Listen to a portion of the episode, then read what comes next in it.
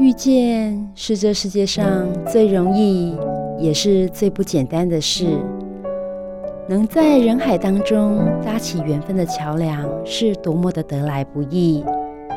就让转角遇见你，陪你邂逅幸福的瞬间。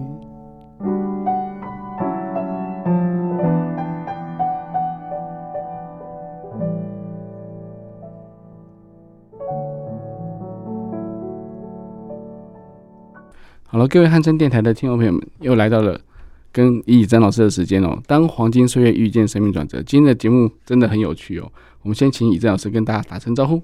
各位听众朋友，大家好，开心又见面了。以真老师今天的主题我觉得非常的好诶。那请到哪位诶这么重量级的来宾来到节目当中一起分享呢？我们今天请到和光智商中心，特别是他们做的是性智商的执行长吕佳慧。呃，这个时间我们期待了很久。从六月就一直等到现在，今天终于实现了这个愿望。那请佳慧介绍一下自己好吗？跟打招呼。呃，各位听众大家好，我是吕佳慧，我是和光新智商专业训练中心的执行执行长。那我们旗下两间咨商所：云光儿童与青少年性智商中心跟和光成人性智商中心。诶，我想问一下，就是所长啊，就是执行长。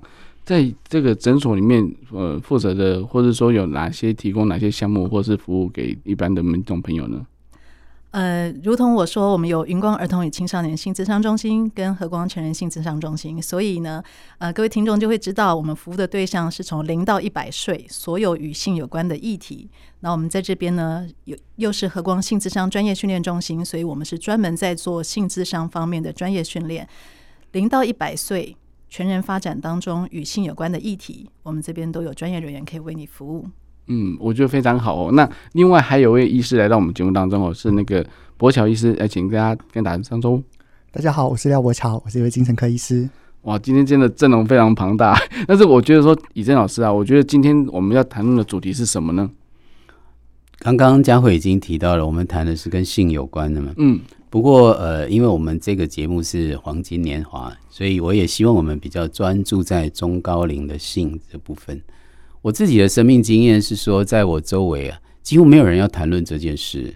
那尤其是到了像我六十岁以上，呃，好像大家谈的都是理财啊、呃，气功啊、健康啊这一类的。可是，好像谈性就已经是一个好像有点老不休的议题，这样子的感受。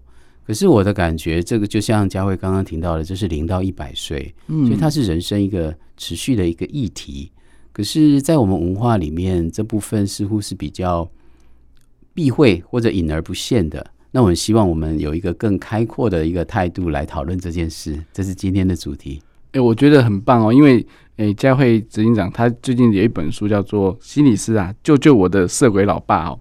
那我觉得这个这个题目就已经。点出很多问题的，就是说，其实家庭对于这个诶、长者他们的一个一个诶、这个有关于性的需求的重视程度到哪边了，或者是说，诶、其实是不是整个社会，或是整个我们整个体那个系统，是不是要针对中高龄的这个部分来多做一些关注？我觉得这是一个很好的一个开始哦。所以我想问一下，就是说，其实在，呃问一下老师，就是说，诶、在这个设定上来讲，是不是说一定要有？呃，有工作呢，还是没工作，还是说是属于退休的状况，还是说，诶，在所谓的这个性的这个需求上来讲，我们要怎么样去让这个需求能够慢慢的浮上台面，或者说敢勇于启齿这件事情呢？刚刚提到工作跟没有工作，呃，我想不管你工作或者没有工作，你应该都有很清楚的性需求，所以。也就是说，他其实不受到职业、年龄、工作状态的限制。对。不过，当然这些因素都可能影响我们，所以呃，很可能，比如说女性在过了更年期，这里自己觉得身体有一个很重大的转变。那这样的转变是不是也反映在她的性的需求、性的自我的意识，或者是在行为上？这些都是我觉得可以需要进一步厘清的这个部分。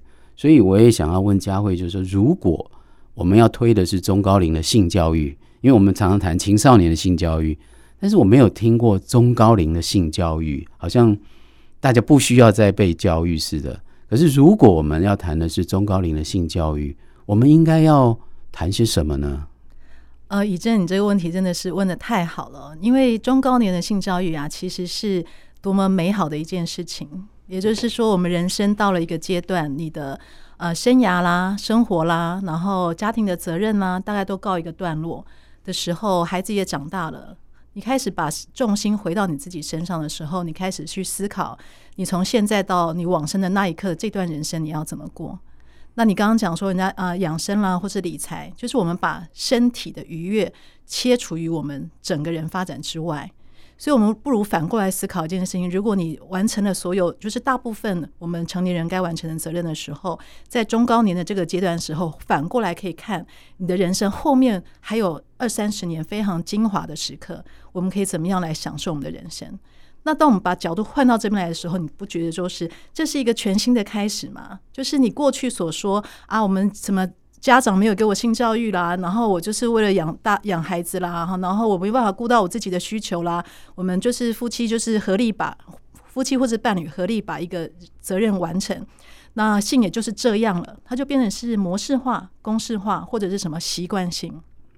嗯，那很多人也都是决定说啊，为了不走上老不休，我们就当没这回事，那分房分床睡，然后让彼此的生活不要互相干扰。仿佛这样子可以让关系更加的容易、跟轻松，但我们也牺牲了一个，就是身体的亲密的需求。所以我反而觉得，在这个时代，五十加的社群蓬勃的发展，而未来绝对是高龄化的时代。这个时候，我们来重视老年人、成年人呐、啊，熟龄的性教育，那真的是太赞了。那这个是你我刚刚回应你刚刚讲的啦，对对对。那现在我会觉得说，如果我们从现在开始想未来这个熟龄的五十年的这个。呃，五十加的这个族群要什么样的这个性的教育的话，我又觉得这是一个超级好的时代，因为呃，从五十加的社群开始的时候，我们会说，我们想要的人生不只是帮忙带孙子，我们想要的人生是活出我们很独特的样子，对吧？孙子都可以让这些年轻人自己想办法，我们要有我们自己的自主性跟独特性，跟我们可以活出我们自己的成呃熟年的魅力。当我们有这样的思维的时候，我们就可以反过来看，性不只是一个啊，就是好像我们不能够忽略了，还是应该重视啊，不然的话，这个一一直成为伴侣当中的困扰，就是啊，那个老不休的要啊啊，我可是我就是不想要啊，怎么办？或者是每次那个老那个那个性邀约。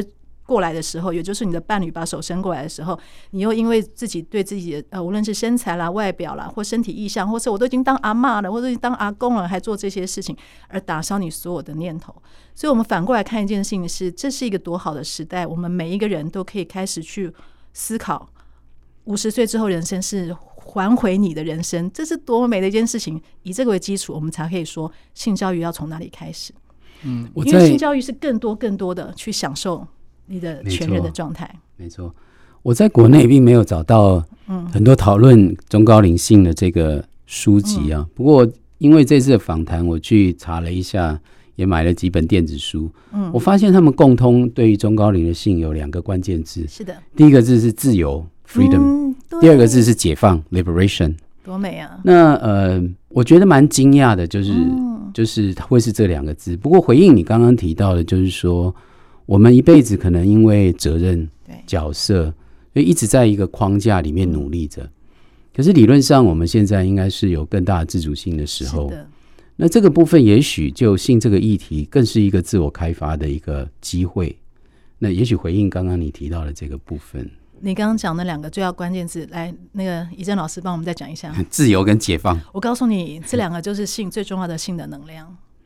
所以我们会说，五十岁的人之后的人生，性不再是义务，不再是为了维持关系，也不再是什么呃，好像有保持着性生活才不会让呃伴侣关系出什么问题，然后才让自己觉得好像你还还年轻，都不是。其实最重要，五十岁之后，我们 reach 到的是性的能量，性的能量本身就是自由、开放，跟更多的去体验你自己，身体、心理都一样。所以以这个角度，如果我们你看我们这个社会到这个角度。如果在你你再往前推五年的话，大部分的人五十岁以后还是什么，就是顾孙子，那就没有什么好再多讨论太多，因为你的人生重心已经决定了。可是如果我们现在可以把观点放在是说，我们五十岁的时候是一个新全新的人生的开始，你会玩到最后一刻，活到你懂吗？玩到不能玩的最后一刻才往生，这种人生多棒！那我们就会说性教育有价值。那以这个角度的话，我就会说，我们性教育。在中老年的时候，大部分都会观点把它放在呃身体的功能，或者是身体的表现，或者是你你性不性感、瘦不瘦、挺不挺、站不站得起来，像这一些。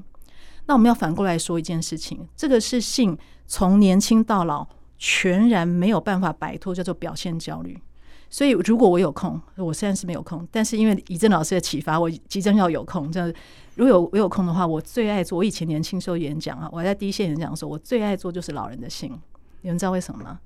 因为老人的性哈，就是你可以放下所有表现焦虑了。因为你胖的要再收回去不大可能了，垂的要再挺上去。哎、嗯欸，现在就不能，你看现在又麻烦，现在整形又那么厉害，你懂吗？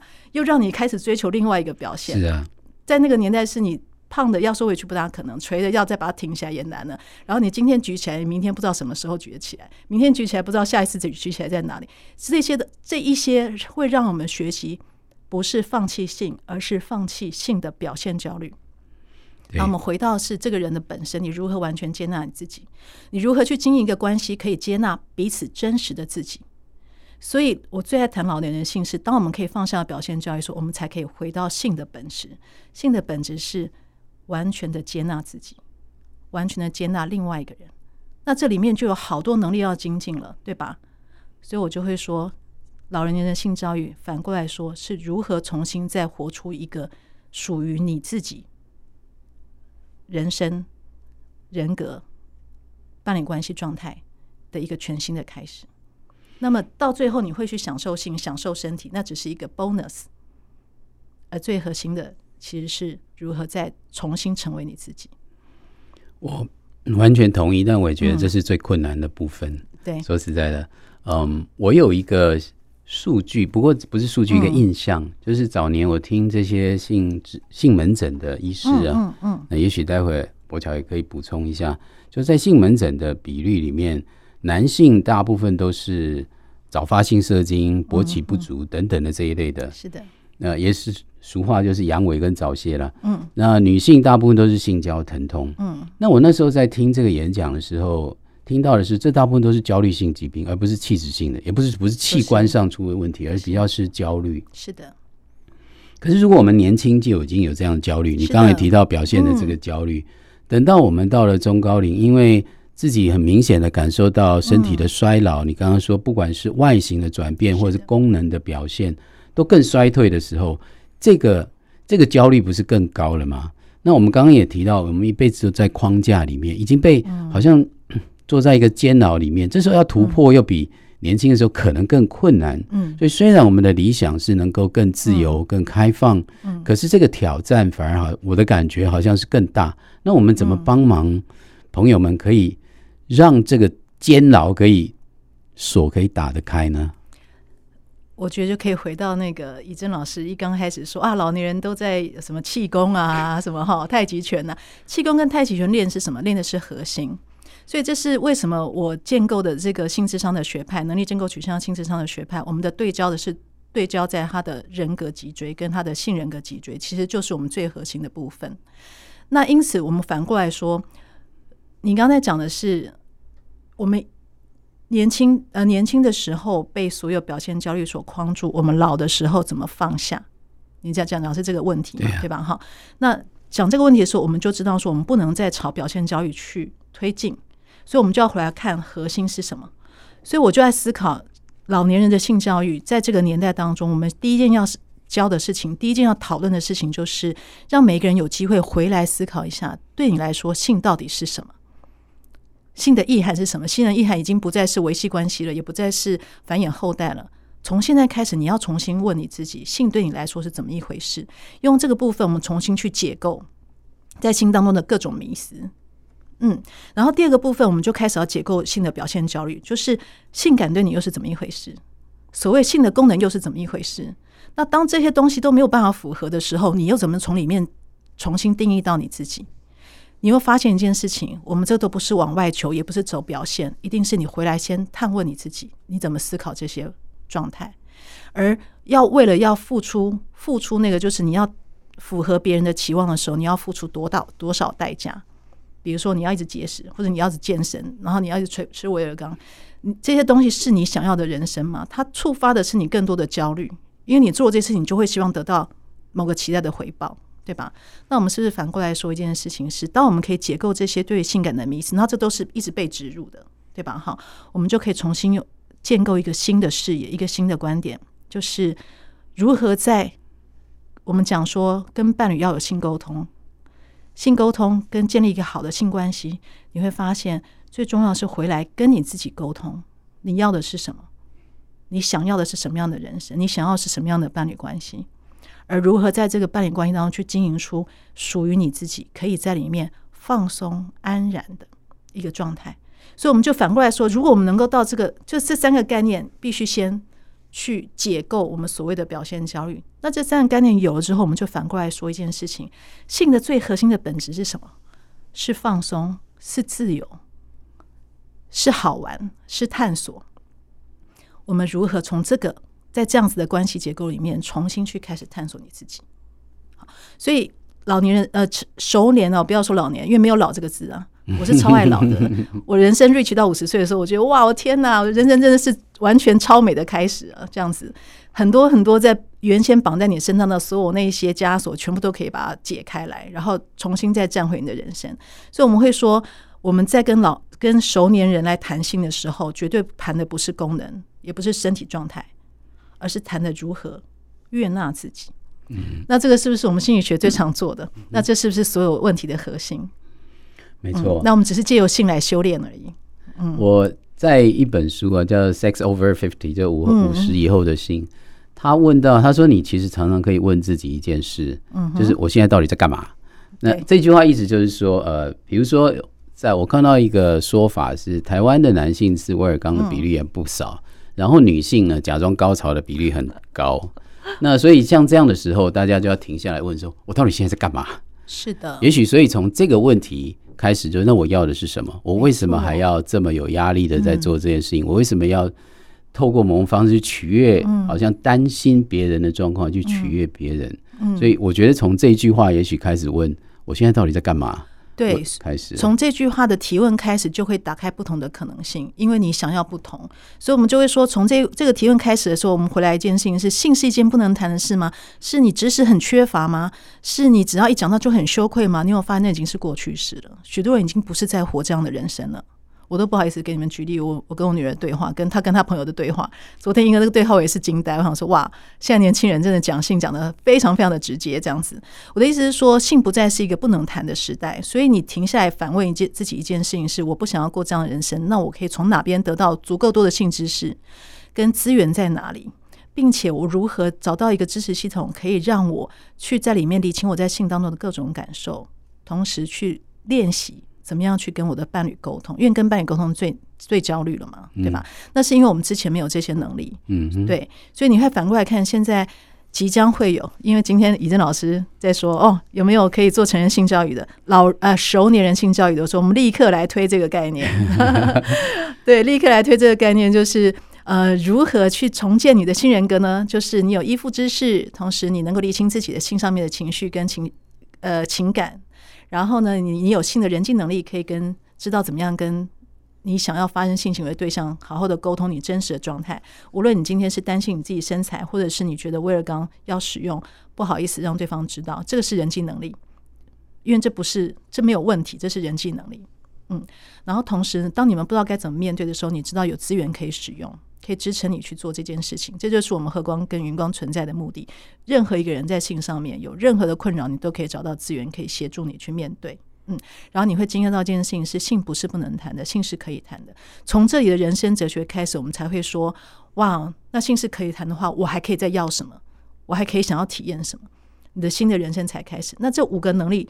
呃，知识性的知识啊，依附能力、情绪能力、人际能力、资源使用能力跟人生哲学，就是我们讲的性的人格脊椎。那就是我们所有在锻炼，无论是气功啦，或者是什么太极拳啦，最重要的锻炼就是脊椎核心，就是这个核心概念。所以，我们到五十岁以上，重新的把这个人格脊椎建构好的时候，我们可以说：嘿，那我好奇后面的二三十年，我还可以体验到什么？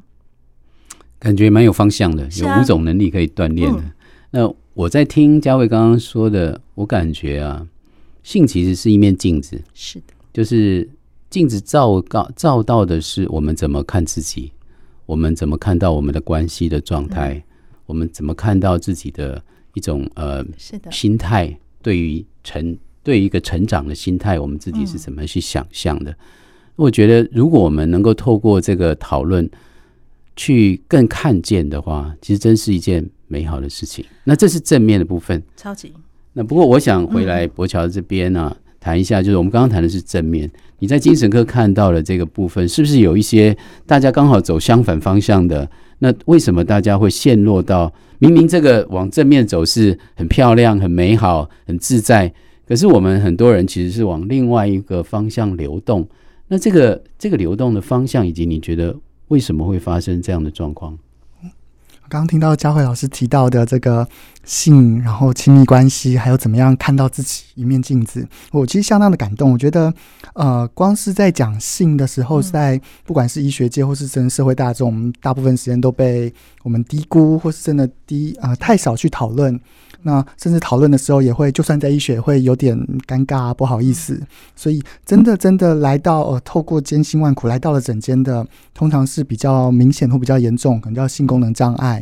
那就是刚刚佳慧老师提到的，诶，他专注在他的生理的部分，希望可以把生理的部分处理，希望可以更改善。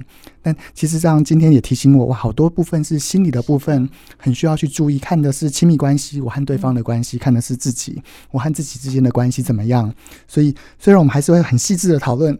哦，好，那现在你的这个性功能的主题是，比如说男性的话，他是一开始没有感觉，呃，是勃起的问题，还是是射精延迟、射精呃太早？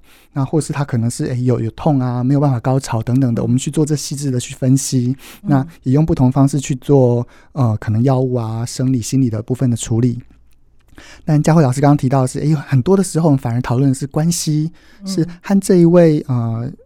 对方之间怎么样的互动，影响到他现在的这个性的这个，那甚至可能如果时间更多的话，我们可以讨论是，哎，小时候有怎么样的特别的经验，让他现在有什么样的这个不舒服、不愉快，那个是比较长期的心理治疗。但我今天听到的时候，我觉得，哎，可以增加我很多在临床的部分，可以跟这个个案回馈的主题。对，医师讲的哈，就是说。呃，会到精神科医师里面去把性的这个主题提出来，甚至于到泌尿科或妇产科去把不只是生理，是把性的这个主题提出来的个案，他必须要面对一个很大的挑战，就是我要去肯认跟面对我在性上面不正常。所谓不正常，就是跟别人期待的不一样，好像我有问题。那这个就是性的整体的文化当中对性的污名化。也就是说，你今天感冒，你去看医生。你是非常简单，你就去看小儿科。可是你在性上面有状况的时候，你要去看医生，你真的是心里头很煎熬。所以我们的诊所前面有一个很大的公园。然后呢，每年督考的时候，督考都会问我说：“你为什么不挂招牌？你有很特色的主题，你要挂招牌，可以让民众知道可以来这边求助。”我就会说：“报告督考，我不挂招牌，原因是因为我如果挂招，我不挂招牌，人家进来都已经很难了。”你懂吗？我不挂招牌，人家进来也很难。我挂招牌，他们要怎么进来？而且报告督考，我前面为什么漂亮的公园？是我要让我的个案他上了门之前要在公园里面犹豫很久，还有个地方可以散步，因为要去面对自己性的这个部分，对很多人来说还是很困难的。所以我们会说，一个生理上的一个功能上的障碍，无论是勃起上面的任何状况，或者是性交进入疼痛过程当中的任何状况的时候，它都是文化、生理、心理跟。人格状态整个混杂出来，包括性的技术跟技巧，所以我们在做性智商的时候，就是会从他的整体的评估上面去看，就这个人他此刻发生性行为是他零岁到现在所有性的状况的总和。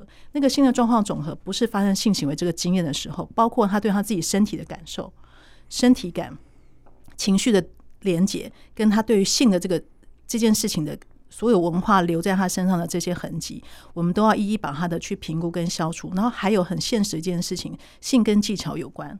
实际上，他有很多操作性的动作，可以解决他很多在性上面的一些困难跟问题，或者是他们有很多固化的观点，比如说什么姿势才是正常的，什么姿势是不正常的，什么姿势就觉得很淫荡，什么姿势就如何，这是这样，或者他的操作方法上面有些部分是确实是性教练当中需要去做调整跟评估的。所以我们在做性智商的时候，就是会从性教育、性教练跟性智商师、性心理师啊，哈，性心理智商师三种角度来帮他的问题去做一个整体的处理。所以，我们用。永远说性不是只是性而已，性它真的是啊，人生很大的一面镜子。你刚刚提到几个词，我们稍微厘清一下。好的，一个是性教育，对，一个是性教练，嗯，一个是性智商，对，这个是何光都有在做的。对对对。那可不可以分一下这三个的区别？好，你看性教育哈，就像是我刚刚在跟各位倡议，就是五十岁以后性，大家应该什么样的观点？这是一个观点，这是不是一个教育？那当然，性教育在细分的话，我们可以说啊，呃，新的生理教育啊，比如说你对自己生理功能的了解，所以我们在不同发展阶段当中，你就要去解释不同的生理这样的状况，包括这些呃，我所谓功能上的显现，它相关的因子是什么？这个叫做教育，就是给知识，因为知识会让大部分人对于所谓正常不正常去解构它，所以我们一定要有性教育的能力。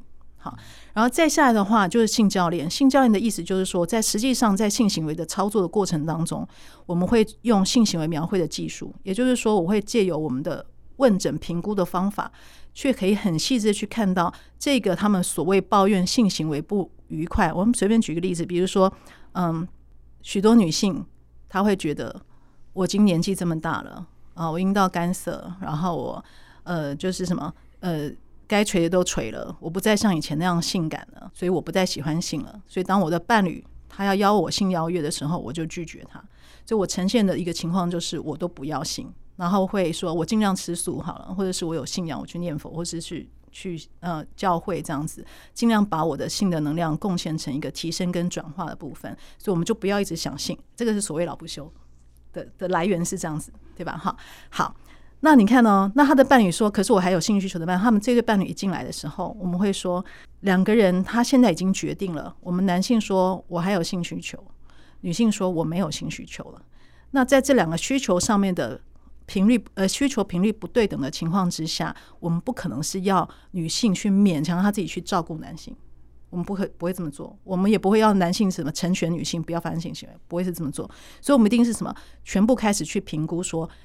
先不管你要不要性，就是我们要一起身体接触的这件事情。身体结，我们先结构什么叫做性？性叫做什么？阴茎进入阴道的这个叫做性吗？还是性是什么？从我们日常生活当中，我们互动的方式、牵手的感觉、身体接触、依偎、抚触。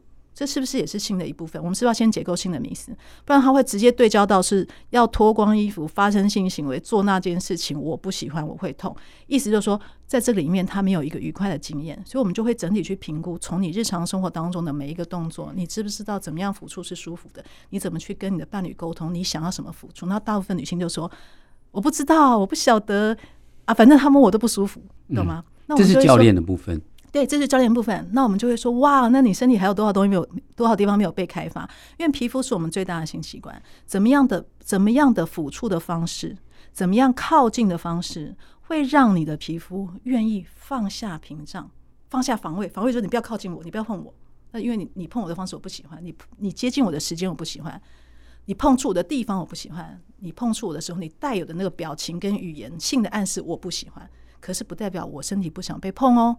有没有？我们是不是先得用性教练的方式去评估他们整个性行为描绘的过程当中，哪些地方事实上是他们出了关系当中没有办法沟通而产生的落差，留下的冲突，在心中结论是我不喜欢性。我们是整个要描绘清楚，然后一一帮他做处理。好，那你看我们在处理说，我们光教练一件事情是怎么样好好的牵手，怎么样好好的依偎这件事情，就得回到关系，因为它不是一个示范，说哦你这样好好摸。所以你看我们在。我们在诊间的时候，我帮个案做示范，怎么样抚触？我绝对不会碰到个案的身体，我们一定是在我身上抚触给你看，怎么样抚触？为什么？然后个案就说：“老师，梦姐，梦姐，我我感觉一下，那什么感觉？感觉你看起来好像很舒服哦，你给我摸一下。”我说：“，很抱歉，没有办法摸你，原因是什么？不只是我们的智商伦理，另外一件事情是身体会记忆。当我摸下去之后，你有很舒服的感觉，你回家造成你们伴侣之间的冲突，为什么？”你有没有用心哦？哎、哦欸，老师有这样子摸，你都没有哦，哈，你没有走心哦，对吧？这造成冲突，就你会发现一件事：我们光教摸这个动作，我们的目的是触发、促进这对伴侣愿意更多的去靠近彼此，不是完成性，不是得到性的满足，是愿意更多的有耐心的靠近彼此，重新去接受原来他需要学习。我心中的白马王子应该是一摸就到位啊，为什么要学习呢？你懂意思吗？我们在这个简单的抚触的教学过程当中，触发的是哇，我要去涵容，原来他跟我期待不同，两个人都是一样，他跟我期待不同，我需要给他时间，慢慢的抓对我要的感觉。而慢慢的抓对我要的感觉是，我不能说，老师如果是真爱，那一定就会很美好啊。我们就说偶像剧毒嘛，对吧？哈，对，就是说是真，不是呃是真爱，但过程当中怎么样去证明是真爱呢？就是你很有耐心的不断告诉他，这样太粗鲁了，这样太快了，我需要再慢一点。你要表达，对吧？好，然后另外一个要如何有耐心让对方会知道说，他在学习的过程当中不是被期待，你就你是男性你就应该要会。所以你会发现一件事情，我们只是在教辅助这动作，其实在教的是关系，触发他们愿意向对方去有更多的学习。那这就是很多人会问我说。老师，你教我几个 paper 哈，让我的伴侣喜欢。所以我们看很多杂志都是什么十招让你如何如何啊，什么几招让你如何如何，对吧？哈，我我的回答都是我我没有办法回答你这个问题。他们就说：“啊，老师啊，你是女人，你是专家啊，你一定知道啊，你可以给我几个 paper，我就可以如何如何。”我说：“不是，重点不是我给你几个 paper，是我给你几个 paper 的时候，你去试的时候，你会发现说，你太太说或者你的伴侣说，我不喜欢这样，我不喜欢那样，你会觉得这是失败的动作。可是那关键是每一个身体都是这么独特、这么奥秘的，每一个人喜欢的感受是截然不同的。所以性是一个需要大量人际能力的，它是一个非常高端人际能力的一个一组行为。”那我们会说，我们五十岁之后没什么事可以干，不如来经营一下这件事情吧，对吧？那更棒的事情是什么？诶，你伴侣关系重新一起来，怎么合作的去演练一个你在年轻时候错置期待的行为，就是男生应该怎么样，女生应该怎么样，对吧？错放错了期待，重新来把它怎么样归零，重新开始，我们一起来学性这件事情。然后第二件事情是什么？没关系，我们学不会，我们有资源可以使用，我们有很多很多资源可以使用。对，然后我们持续不断的练习，我们创造一个合作的空间。然后你很自然的会去发现，你要和解的通常都不只是不是性这件事情，而是跟自己的身体和解。就像是那面镜子照出来的，不只是性上面的表现，更多的是很多时候身体的奥秘，你自己都从来没有去探寻过，你只期待了另外一个人可以满足你。那这才是性当中，我们觉得性的本身最哀伤。性这件事情啊，他很哀伤的事情，因为他要的不是一个高潮，他要的是什么？两个人的连接。这个我在听了这个佳慧讲啊，我觉得讨论性是一个蛮特别的东西。就是我听完以后有更多问题了，然后呃，更多想要讨论的东西。那这些问题我们先休息一下，再来讨论好了。没错，我们先休息一下。我觉得呃，之前李正老师我们有讨论到第三人生嘛，就是。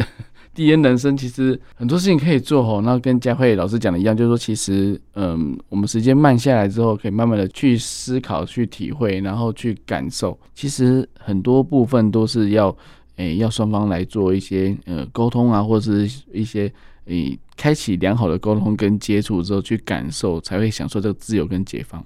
老师还有什么样的问题呢？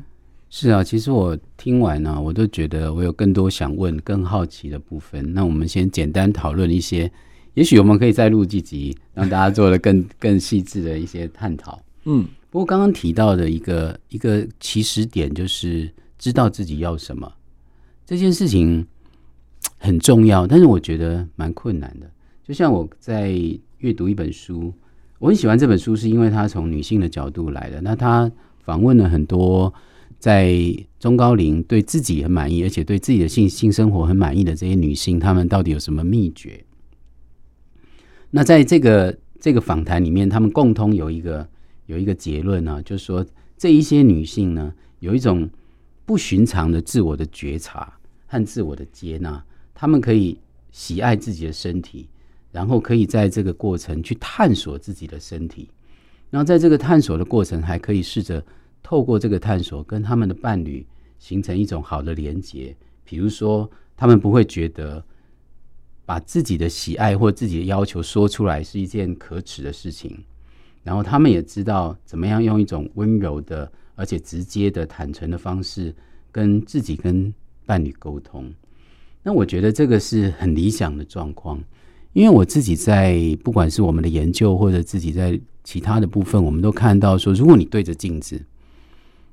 比较容易出现的是自我批判的声音，比较容易看到自己的缺点，所以，我们也许是我们这个世代成长的经验吧，就是很容易被父母亲批评说你这里不好，那里不好，永远都做不好。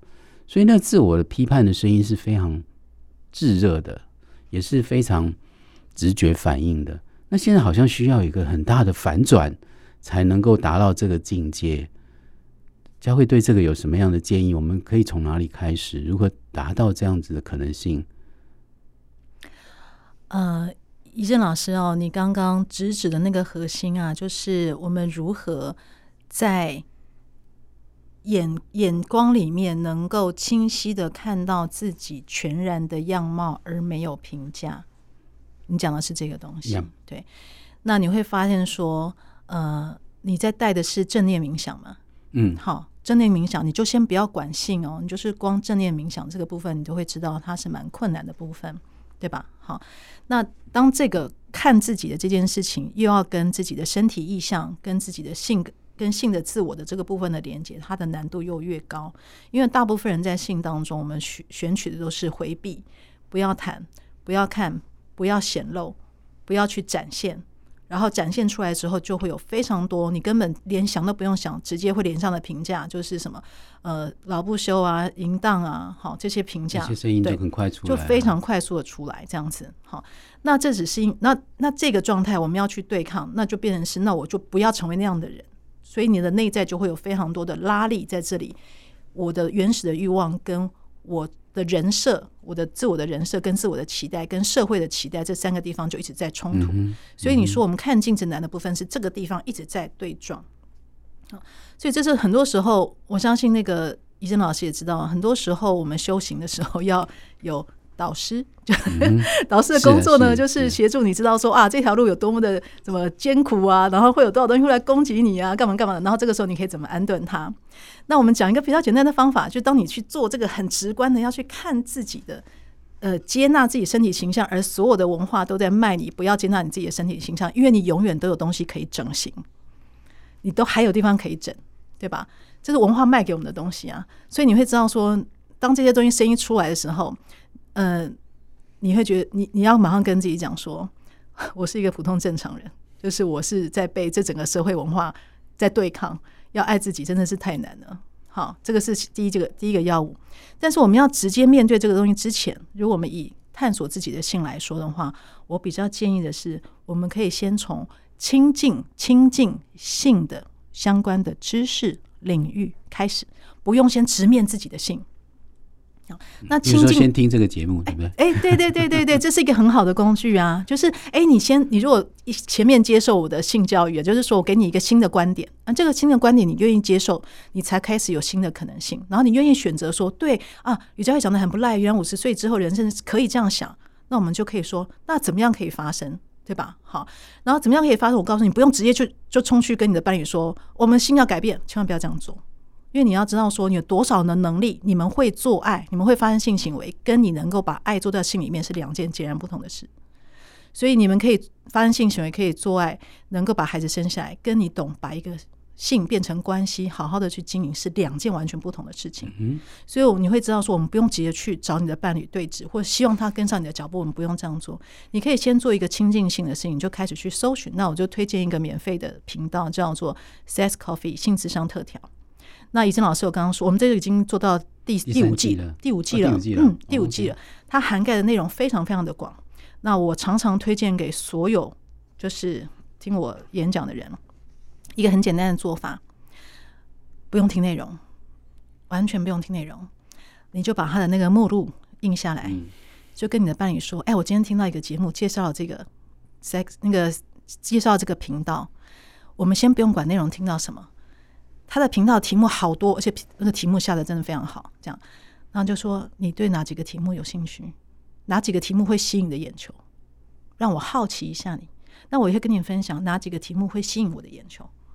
我们彼此好奇一下，我们今天就聊这个就好了，五分钟聊完结束，不要再讲下去了。因为你是在建立关系，不是破坏关系。只要超过五分钟，你就开始说你怎么会喜欢这种东西？哦，这个你到底要不要听啊？你听了到底学到什么？赶快给我什么？报告这样子，我们就五分钟。五分钟是什么？你有打开了一个可能性，是我们来谈性好吗？那我们谈性的方式，我没有要说，哎、欸，你都不会做，哎，你这样让我不舒服。我没有要谈这些东西，我们谈了一个跟我们之间无关的东西，但是开启了一个可能性是，如果我们有好奇，我们有可能一起来听听看吗？我们谁也不用是专家，嗯、我们听听看其他专家怎么说，嗯嗯、这样子。然后里面如果还有好奇的，我们可以在一起听，一起讨论。我们讨论这个东西，我们不用讨论我们彼此，因为建立关系，我们最怕就是说，你有一些概念的时候，你就好希望在你的关系当中实行，然后你就很希望你的关系的伴侣变成那个样子，那这都是压力。也创造了另外一层表现表现焦虑。五十岁之前我们要的是性的功能表现，五十岁之后要的是关系功能表现。那这样的话，我们大家都累死了，有没有？啊，建立关系本来就需要时间，所以怡正老师提出来这个问题超级好的。我们可不可以把它换成一个角度，就是哇，我们五十岁开始要进行的一件事情，一个工程叫做要创造的一个合作是，我们可以一起完成那个生育的任务，养成生养一个家庭啊，就可以把它做好。那五十岁之后，我们来看看是。性当中，我们可以如何一起合作？不再是期待谁应该带领，谁应该主导，谁应该懂得比较多。我们归零，重新开始，一起探索，为的是身体是一辈子可以开启感官享受最重要的一个媒介。我们可不可以从这边重新开始起？那我们就用这个小小的媒材来讨论。这个我确实鼓励听众朋友去听这个特调的这个节目啊，嗯。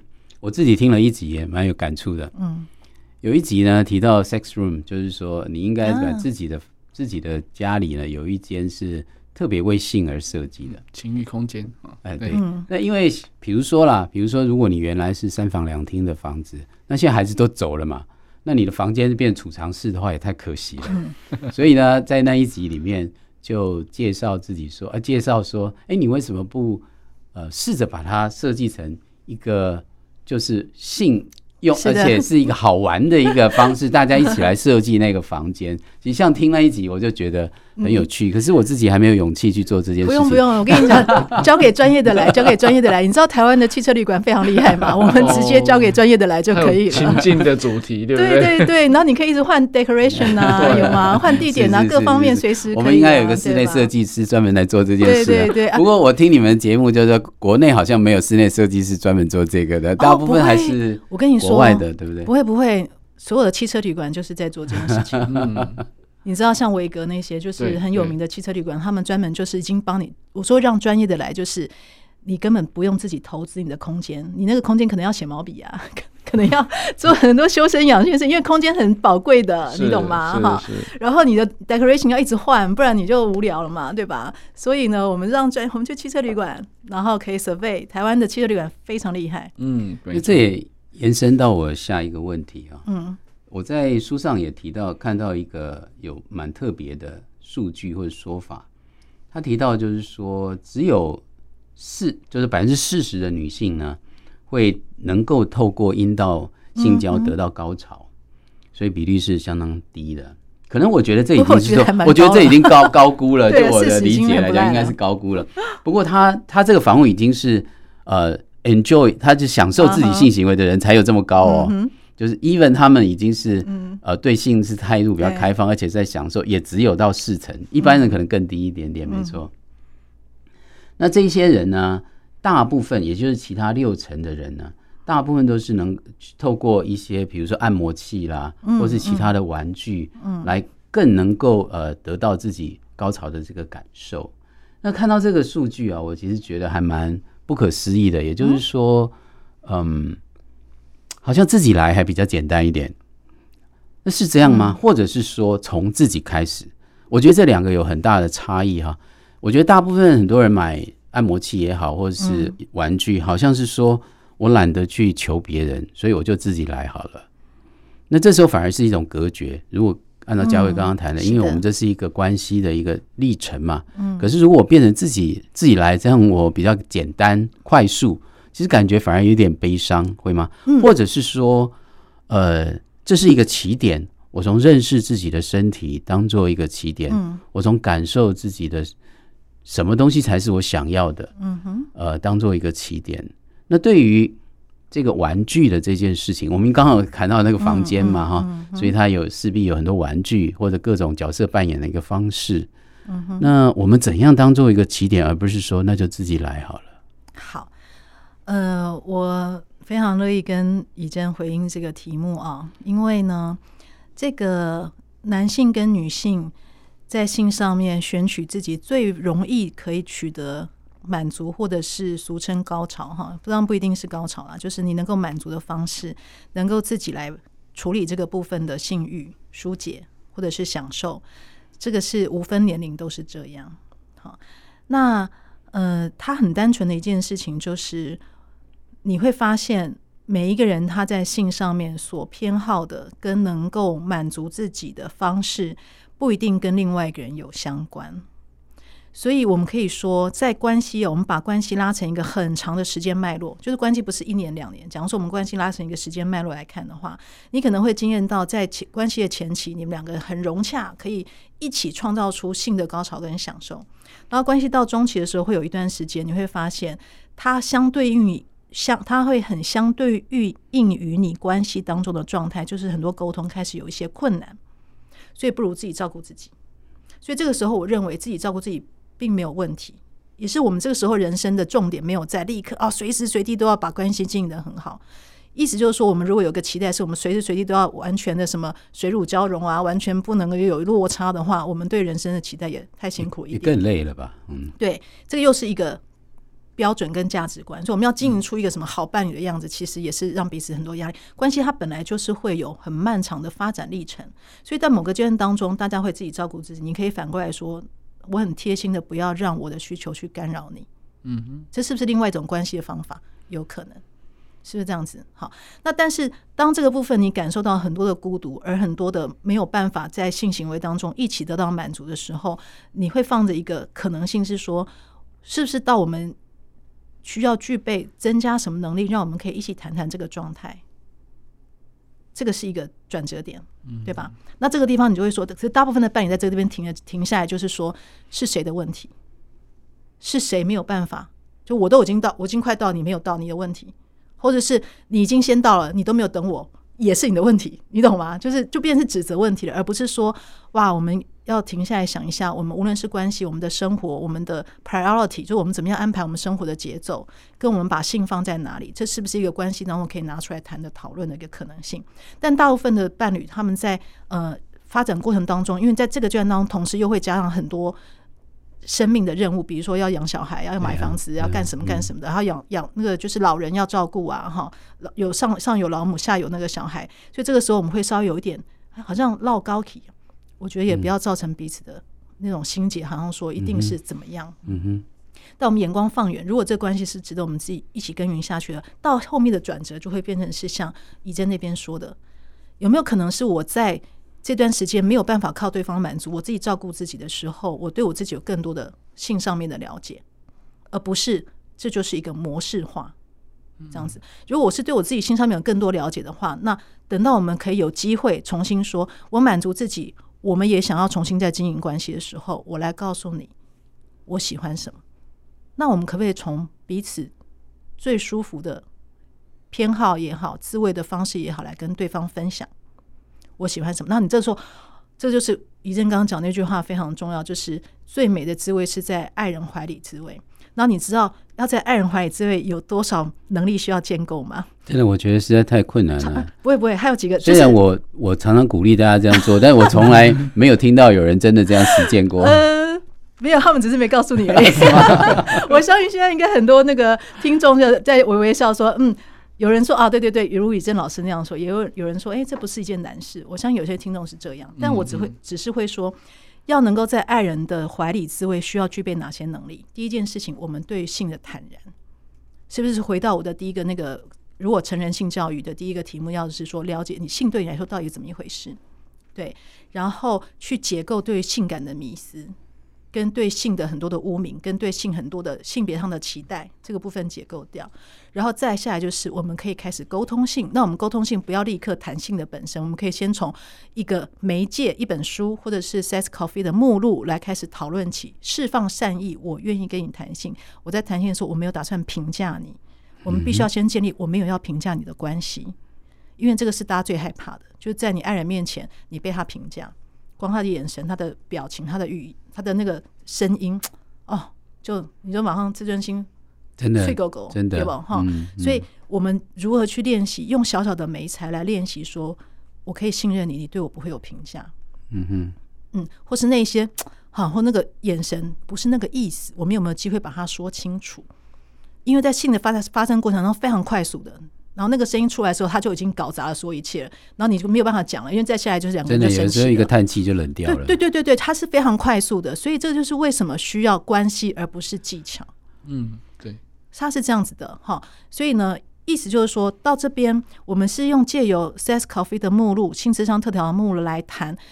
释放那个善意，是我们又要评价你，然后我们就这样全部讨论完的时候，发现说啊，你你原来你是这样在表达性这件事情的，那我比较有信心，我们可以多谈一些我们后面希望什么。那如果有这样的基础的时候，我们才会说，那么我们一起，无论是刚刚以真老师提了一个，就是我们中场休息提的一个好点点子了，就是说，诶，是不是去逛逛情趣用品店呢？或者是是不是去汽车旅馆看一看呢？我们可以两个人如同那个小孩一般好奇的去探索。以前我们可能不见得去愿意花时间或花钱去探索的东西，你就把它当成是一个旅行，嗯，对吧？我去情趣用品店旅行，然后就可能某方会说，我早就已经常常去了，这样子。那我们不要说，那 你都去，那你都是都都没有分享给我，不是？那你常常去，你要不要当导游，帮我 tour 一番？那我好奇你喜欢的是什么？那你看到、哦、这个东西，如果没有前面性智商特调这样子的。当媒才来讨论的话，就是没有建立信任关系的话，你直接进这一步，你说你给伴侣说，你们去逛情趣用品店，你知道回来一定吵架，为什么？原来他都喜欢那些东西，然后他都看那些东西，你懂吗？哈，然后或者是哦，这个这个女人怎么那么淫荡，她怎么就知道这么多？里面都是评断，所以我们是不是先要有一个不评断的信任感，然后我们一起去探索这件事情，请你分享给我你已经 know 你已经知道的东西，然后我们再说，那我们是不是？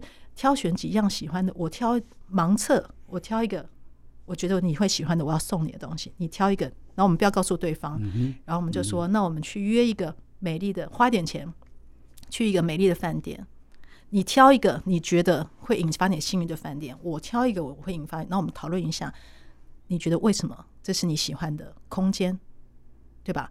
千万不要在自己家，因为在自己家马上就是打扫，你都不做家事。家要弄成那个那个 sex room 哈，真的是难上，这个难度又太高了。我们直接请专业的来，我们直接去饭店。那现在台湾的饭店都漂亮到不不行，很多民宿都可以包栋，而且很便宜，有没有？是这样。然后我们调，然后是不是又一一轮一轮沟通了？你喜欢的新的环境，我喜欢的新的环境。然后我们去到那个场景的时候，我们是不是从订旅馆的开始，我们买到了要送彼此的东西？这都是前戏，有没有？然后我们这个整个路程当中持续的。去讨论跟好奇彼此想象，我们进旅馆以后会发生什么？然后我一定要给你一个性智商师的一个很重要的建议，然后你们一定要听我讲的这句话：去的时候不要发生性行为。嗯嗯，你们觉得啊，不是这种前面这么多就是要去发生的吗？千万不要！不要的原因是什么？因为呢，你一要的时候你就有目的性了，对吧？然后你去的时候，你就要说：那我们这次会不会有不同？你带这个期待之后，然后你这次又搞砸哈，搞半天又跟以前一样，你还是那么粗鲁，我还是这样讲不出我自己啊，不好了，回到原点，又回到原点，这是最难的。所以，我们就会说，我们是要创造一个新的关系、新的经验，而任何一个时候，你只要奔向目标，你就是会离开，嗯，这个新的可能性。所以，我们到了那个新的环境的时候，我们。让彼此好好的放松休息。有些人可能要先划手机半个小时，充分的划手机半个小时。他解了那个瘾，你就让他做这件事情，然后我们一起坐下来谈一谈，说：如果我们未来都有这样的时间空间，有这样的金钱，可以建构一个属于我们俩的关系，你想要什么？你想要在身体上面多经验什么？你想要在性上面多经验什么？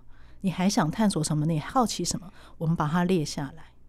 然后那些会让你皱眉头的东西，觉得不能接受的东西，如果我们彼此看到彼此皱眉头，比如说有的人偏好，另外一方就是不能接受。有人终于说出有这个机会，我好想说出我心中你最黑暗的地方。所谓黑暗的地方，就是我的性偏好你不喜欢，我喜欢的做法你不喜欢的时候，我们记得一件事情，把它记下来，不要评价。然后呢是说我们没有，我们试试看讨论，然后我们还可以找很多的资讯，因为现在基本上所有的性偏好，以现在网络上面你都可以找到社群在支持这个性偏好，你把它找出来讨论看看。如果真的还是没办法，我们可以找资源。而这个找资源不是你有问题，你有病态，你你不正常，我们才找资源，是我们共同觉得，哎，我们要探索一个新的人生，现在碰到的这个困境。它不应该变成我们的问题，而应该是我们看看有没有什么资源可以帮助我们在这个地方取得一个磨合点。那这今天的这个这个 sex room，你们到你们花了钱去那个饭店，千万不要想说啊没做到浪费钱，不是，你知道没做到才赚更多，因为你赚的是关系。然后这个时候呢，你们两个要好好的拥抱在一起，说我们两个怎么样拥抱，每一刻的拥抱从。穿着衣服的拥抱，一起脱下衣服，一起去洗澡的拥抱，躺在床上的拥抱，不要做爱的这个过程当中，会说哇，我们跨了多大的一个跨度，愿意不只是直奔把一个爱做完，而是我们愿意停下来，一步一步的去看到彼此。那你就会说，今天听这个节目有用。而如果你这时候听的时候，哦，听这节目没有没有立刻交集几个撇步到高潮，或者是。创造什么新的刺激？你会发现，你会知道一件事情：我们性智商是、性教练要给的都不是刺激，因为这个社会已经给你太多光怪陆离的刺激，让你在刺激当中完全迷失掉你是谁。然后你以为追寻那个刺激可以得到更好的展现，却不不明白追寻那个刺激得的得到的还是刺激，但你会离开你自己，离开你的伴侣更远，离开你想要的人生更远。你付出的代价其实是远超过这刺激带给那一个片刻的爽度，所以你知道吗？性最重要是酝酿、酝酿、酝酿、酝酿到高点的时候，再轻松的让高潮产生呢、啊？这个就是心智上师的厉害。我还蛮喜欢最后这个秘诀，就是不要发生关系啊。嗯、我觉得不是都不要发生关系，而是你还没准备好的话，不要发生关系。我最近有一个女性的朋友跟我讨论，她也是跟她的伴侣约了一个要去要去旅馆度过一个浪漫的晚上。结果她问我的是说，她能不能买到一种润滑液，是放在阴道里面，不是临时做的。有的，对对，他确确实是有这种东西，就是胶囊。对对，胶囊型的。哎，大家都好有经验了哈。这必要必要。那这个也就是说，他很担心，他必要做的时候太干，他的男性朋友伴侣。会会很尴尬，嗯，嗯，可是我觉得，如果他有这么多焦虑的时候，他们就是还没有准备好。所以我我很同意你刚刚提到的，我们一直要回来问自己，我自己的状态是什么？我用什么样的心态进入这样的一个新的关系？我准备好的是，我怎么觉察自己准备好了的程度在哪里？嗯，我觉得我我想今天我最大的一个感触就是，更多的自我觉察，才能够在这关系里得到。更多的一个乐趣，嗯、看探索的可能性，这样子。嗯，我我觉得其实今天老师讲的很多，就是让我们觉得说，呃，以前有一句俗语这样讲，盖棉被纯聊天，哎、欸，真的有道理哦，就是真的好好的聊天哦，好好的跟你的伴侣聊天，好好的沟通，好好的呃，在一个就是诶灯光美、气氛佳的情况之下，好好的沟通，让对方知道你要什么，然后你也知道对方要什么。我觉得从这样子的角度去探索，那不管是自己的身体也好，或是对方的身体也好，或是彼此之间的心理的或生理的状态，我觉得这些都是需要去照顾的。那那至于说，哎，到底有什么样的 will list，就是需求列列表？我相信每个人都有自己的一一个一个需求嘛。那也可以坦诚的去跟对方来来做一个沟通，或者是做做一个展现。我觉得这是一个开始，那也是有可能。如果说当然，当然，诶，刚刚老师有提到，就是 Podcast 上面的一个性智商特调，呃，这个这个节目真的可以去好好的去诶去 go through 一下，去看一下，可以成为一个工具。没错，这个是个讨论很好的一个沟通的工具哦。那也可以去做一个说，诶，专家都这样子在讨论这事情，那。是不是我们到了第 N 人生的时候，我们时间空下来了？哦，那当然有一些就是可以让自己有更更好的一个提升自己跟家人哎、欸、跟伴侣之间的关系的一个可能。